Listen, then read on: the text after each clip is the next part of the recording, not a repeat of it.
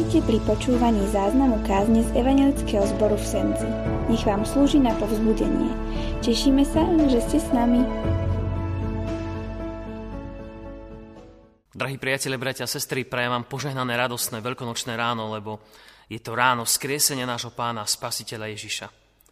Keď čítame z tej doby, z čias, keď boli napísané Evangelia, situáciu okolo nedelného rána, tak vidíme smutné ženy, ktoré idú k hrobu pomazať Ježišovo telo. Vidíme učeníkov zavretých v nejakej miestnosti, kde sa skryli pred prenasledovaním.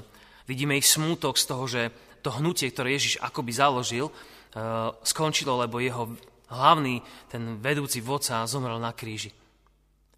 Ale môžeme čítať aj text z Evanielia z Lukáša a z mnohých iných evanielí, ktorý hovorí úplne presne o tom, ako sa stalo, že Ježiš bol skriesený. A čo všetko, aký vplyv to malo na ľudí, ktorí túto doslova prevratnú vec vo svojom živote zažili aj uverili. Lukášovo Evangelium 24. kapitola hovorí toto. V prvý deň po sobote, včas ráno, prišli k hrobu a priniesli voňavé oleje, čo si pripravili. Kameň našli odvalený od hrobu. Keď vošli dnu, telo pána Ježiša nenašli. Ako nad tým rozpačito uvažovali, zastali pri nich dvaja muži v žiarivom odeve. Ženy sa preľakli a sklonili tváre k zemi. Ale muži im povedali, prečo hľadáte živého medzi mŕtvými? Niet ho tu, bol skriesený. Spomente si, ako vám hovoril, keď bol ešte v Galilei, že syna človeka musia vydať hriešnikom do rúk a ukrižovať ho, ale tretieho dňa musí vstať z mŕtvych. Tu si spomenuli na jeho slova, vrátili sa od hrobu a všetko porozprávali jedenáctim a všetkým ostatným. Bola to Mária Magdaléna, Jana a Mária Jakubova a s nimi aj ostatné, ktoré to rozprávali apoštolom. Ale tým sa zdali tieto slova ako blúznenie a neverili im. No Peter vstal a bežal k hrobu. Keď sa nahol, videl tam len plachty. Odišiel domov s úžasom nad tým, čo sa stalo. Takto opisuje ten ten zázrak Ježišovho skresenia Lukáš. Lukáš bol lekár, presný človek. A ten opis je tak živý, že človek je úplne vtiahnutý do toho, že tomu sa nedá neveriť.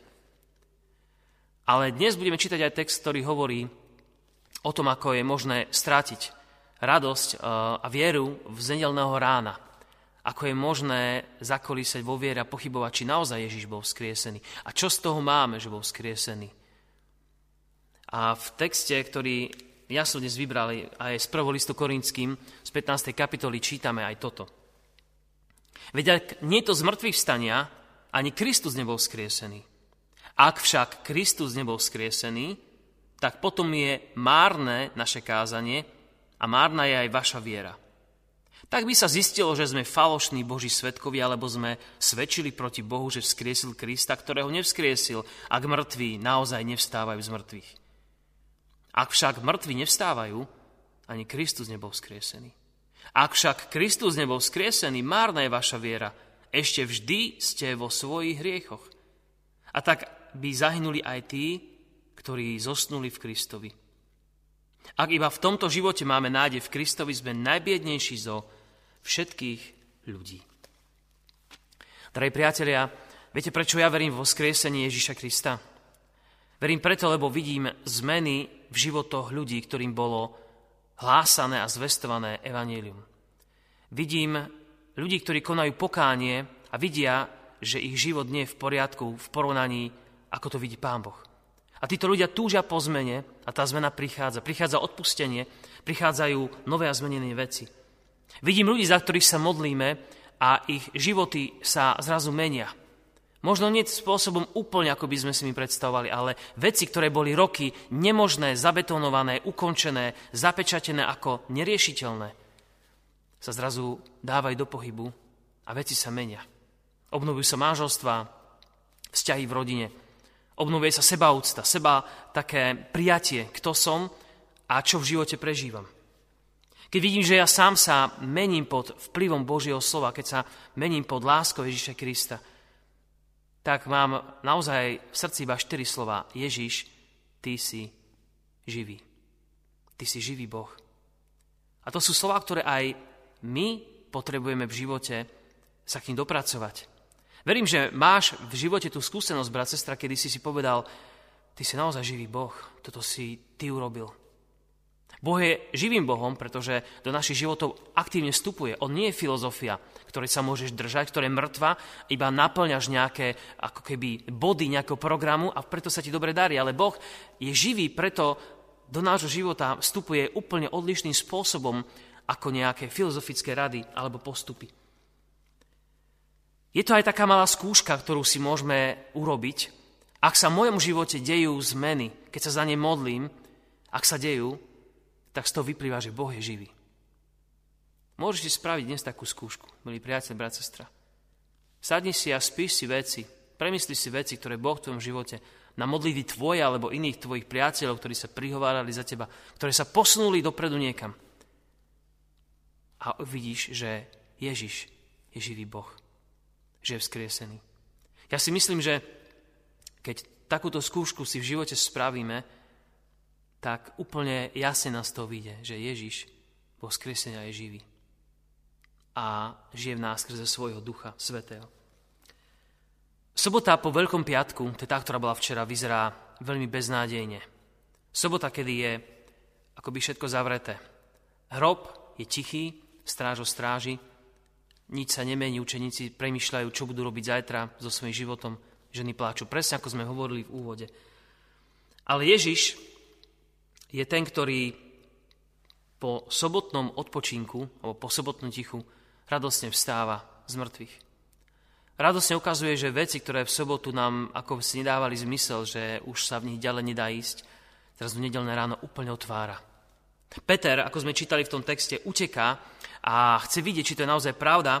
My sme sa dočítali, že tým ženám tí muži v bielom alebo v tom žiarivom odeve povedali, prečo hľadáte živého medzi mŕtvými?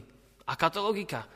Veď on je vzkresený, presne ako vám povedal. A Peter sa náhol videl v plachty a s úžasom nad tým, čo sa stalo, možno aj krútil hlavou, nevedel, či to je pravda, ale niečo sa stalo v jeho živote. Všetko sa obnovilo. A do tohto všetkého dnes môžeme povedať, že ja sám verím vo svoje vlastné skriesenie svojho vlastného života preto, lebo Ježiš žije. A on nám slúbil, tak ako ja žijem, aj vy budete žiť. Do tohto samozrejme vstupuje ten text, eh, ktorý, eh, ktorým riešil problém cirkevného zboru v Korinte. A tam hovorí, ak však Kristus nebol skriesený, potom je márne naše kázania, márne naša viera. A to bol problém spoločenstva v Korinte. Ježiš nebol skriesený. Asi je zbytočné sa k niečomu schádzať. To hnutie sa skončilo. Pochybovali o tom, že Ježiš žije. Dnes by sme to nazvali, že to bola taká konšpiratívna teória. Naozaj Ježiš stal taký hoax, eh, že máme sa tým vôbec zaoberať, netreba to dať nejako preč. Ale Pavel pokračuje, hovorí, keby sme hovorili, že Ježiš nevstal, eh, boli by sme ako falošní svetkovia. Keby sme hovorili, že Boh ho vzkriesil, ale Boh to naozaj neurobil, tak by sme boli falošní svetkovia. My prinášame pravdu, ktorú sme zažili. A môžeme to vidieť podľa toho, čo som už hovoril ja na svojom živote, že Ježiš prichádza do našich životov, do tvojho života a na rumoviskách našich životov, na miesta, ktoré sme už pochovali, on ukazuje, že chce robiť nové veci. Dnes ťa pozýva do toho. Bože, táto korona, karanténa, všetko to, čo je ťažké, strata, uh, strata zamestnania, neviem, čo všetko sa udeje, to Ježiš prichádza živý a chce stavať na troskách tvojho života. Tak ako začal stavať na troskách dôvery, ktoré, ktorú v neho mali jeho učeníci, tak chce stavať na troskách tvojho života. A korinský zbor mal tento problém, ktorý Pavel sa im snažil vysvetliť, že Ježiš naozaj vstal z mŕtvych. A toto platí pre všetkých nás bez rozdielu. Vieš, milý priateľ, brat, sestra, keby Ježiš nevstal z mŕtvych, keby to nebola pravda, tak smrť a diabol by zvíťazili do istej miery. Znamenalo by to, že po smrti nič nie je. Znamenalo by to, že smrť má posledné slovo. A to ma často hnevá, keď máme rozlúčky s našimi blízkymi na pohreboch a niekto povie, už sa nikdy neuvidíme. Smrť skončila úplne všetko. Také fatalistické reči, ktoré ma niekedy rozčulujú, keď počujem z úst kresťanov, veriacich ľudí, Lebo ako by sme hovorili, my neveríme, že Ježiš nás môže zachrániť z kries, On je živý a hovorí, aj my budeme žiť s ním. Možno kvôli tomu nás, e, by som povedal, nenadchýna tá radosť zo skriesenia a tá, tá veľkosť, lebo príliš radi máme tento život na tomto svete a nechceme sa ho vzdať. Páčia sa nám veci, ktoré tu prežívame a hovoríme si, keď po smrti to už nebude, čo tam po väčšnom živote? Dobre, ale nebude mať toto, čo mám tu, postavenie, majetok. Možno preto aj korinskí hovorili, nie je to zmrtvý stane, na čo je to dobré? Musíme si užiť tu na tomto svete, kým žijeme. Ale toto nie je kresťanská viera, ktorú nám prináša uh, Pán Ježiš podľa ktorej máme žiť. A tak ešte raz chcem povedať, ak by Ježiš Kristus nebol skriesený z mŕtvych, tak diabol a smrť by mali posledné slovo. A my vieme, že v liste Korinským v 15. kapitole v 55. verši napísané toto. Smrť, kde je tvoje víťazstvo? Smrť, kde je tvoj osteň? Lebo ostňom smrti je totiž hriech a silou hriechu je zákon. Ježiš hovorí, smrť, kde je tvoje víťazstvo? Nie, lebo Ježiš nad ňou zvíťazil.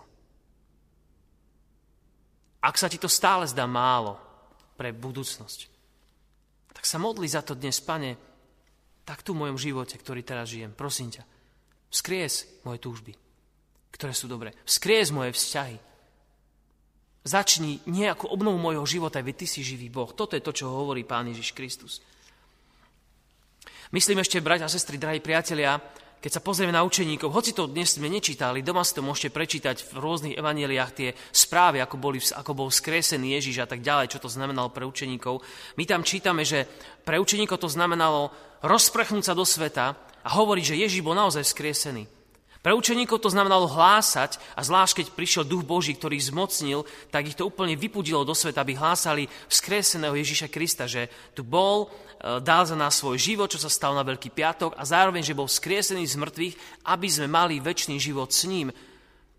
Toto, čo oni začali robiť, to neboli nejaké myšlienky, Nebola to nejaká filozofia, ktorá ich, ktorá ich hnala, ale to, čo ich hnalo do popredia, bolo práve to zvestované Ježišovo vzkriesenie. Že on už nie je mŕtvy, ale že je živý. To ich hnalo dopredu. To im ukazovalo, že Boh splnil sľub, ktorý dal. A že učeníci to pochopili, že sa stretli so živým a vzkrieseným Kristom. Ak si spomenieme na neveriaco Tomáša, povedal, neuverím, pokiaľ nevložím prst do jeho rany, ruku do jeho boku. A keď sa to stalo, a Ježiš mu to vôbec nevyčítal, tak mu povedal Tomáš, pán môj a Boh môj. Tá skúsenosť bola tak silná, e, ten skresený Ježiš bol tak silný, že im ukázal, áno, som to ja. A teraz môžeš vďaka tomu meniť svoj život. Všetko v tvojom živote sa zmení.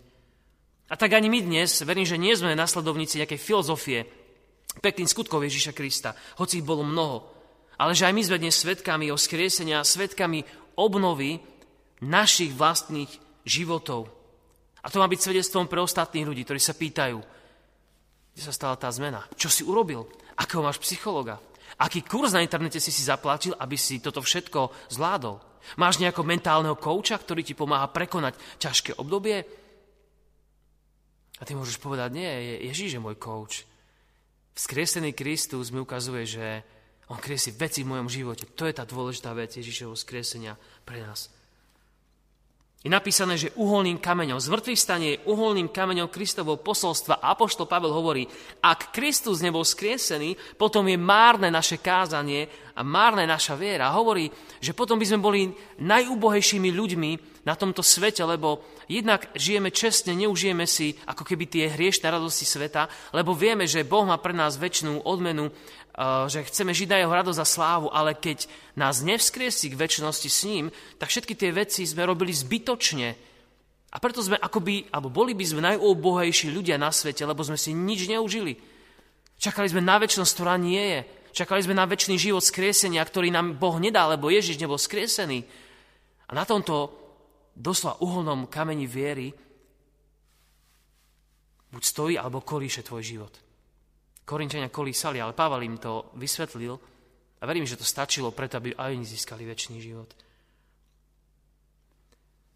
Apoštoli boli vydesení slovami o kríži. A dovolím si povedať, že aj nám sa to stane. Bývame vydesení ťažkosťami a starosťami. A do takej miery sme vydesení, že zabudneme, že Ježiš je žije. My sme tam čítali, že tí muži v žiarivom odeve, zrejme anieli, museli pripomenúť, že nám, čo bolo povedané o Ježišovi, že a ja vstanem z mŕtvych. Učeníci si uh, spomínali iba na krvavý kríž. A preto si myslím, že nie je celkom fajn, keď hovoríme, že my evanielici máme najväčší sviatok Veľký piatok. Pretože je rovnako veľký sviatok nedela vzkriesenia. Nemáme väčšie a menšie sviatky. Nemôžeme mať nedeľu bez piatku a piatok nemá zmysel bez nedele. Tie veci sa nedajú oddeliť. Našou radosťou je to, že ani my nemáme zabudnúť vo svojom živote na to, že síce hľadíme na Golgotský kríž, kde sú naše hriechy už pribité a zaplatené za ne, ale veľkonočná nedeľa ťa volá, aby si šiel ďalej a videl, že Ježiš ťa vzkriesil a vzkriesil aj veci, ktoré prežíváš v tvojom živote. Toto je dôležité na v túto nedelu vzkriesenia, alebo v každú nedelu, ktorú si pripomíname, že Ježiš vstal z mŕtvych. A tak, milí priateľ, brat, sestra, dnes, ak budeš mať čas, nájdi si ten čas, počas Veľkej noci tohto dňa alebo zajtrajška, prečítaj si tie texty o skresenom Kristovi. Aký to malo dopad na jeho učeníkov. Ako ich to zmenilo. Ako začal inak uvažovať. Ako všetko sa znova naštartovalo. A to kvôli tomu, že Ježiš bol skriesený z mŕtvych. Bez skriesenia Ježiša, keď v to neveríš, je márna naša viera. Bolo by to falošné. A nemusíme to vôbec byť. Ale vzkresený Kristus nám naznačuje, ja idem ďalej. Tomuto potrebuješ dnes uveriť, milý priateľ a milý brat, sestra.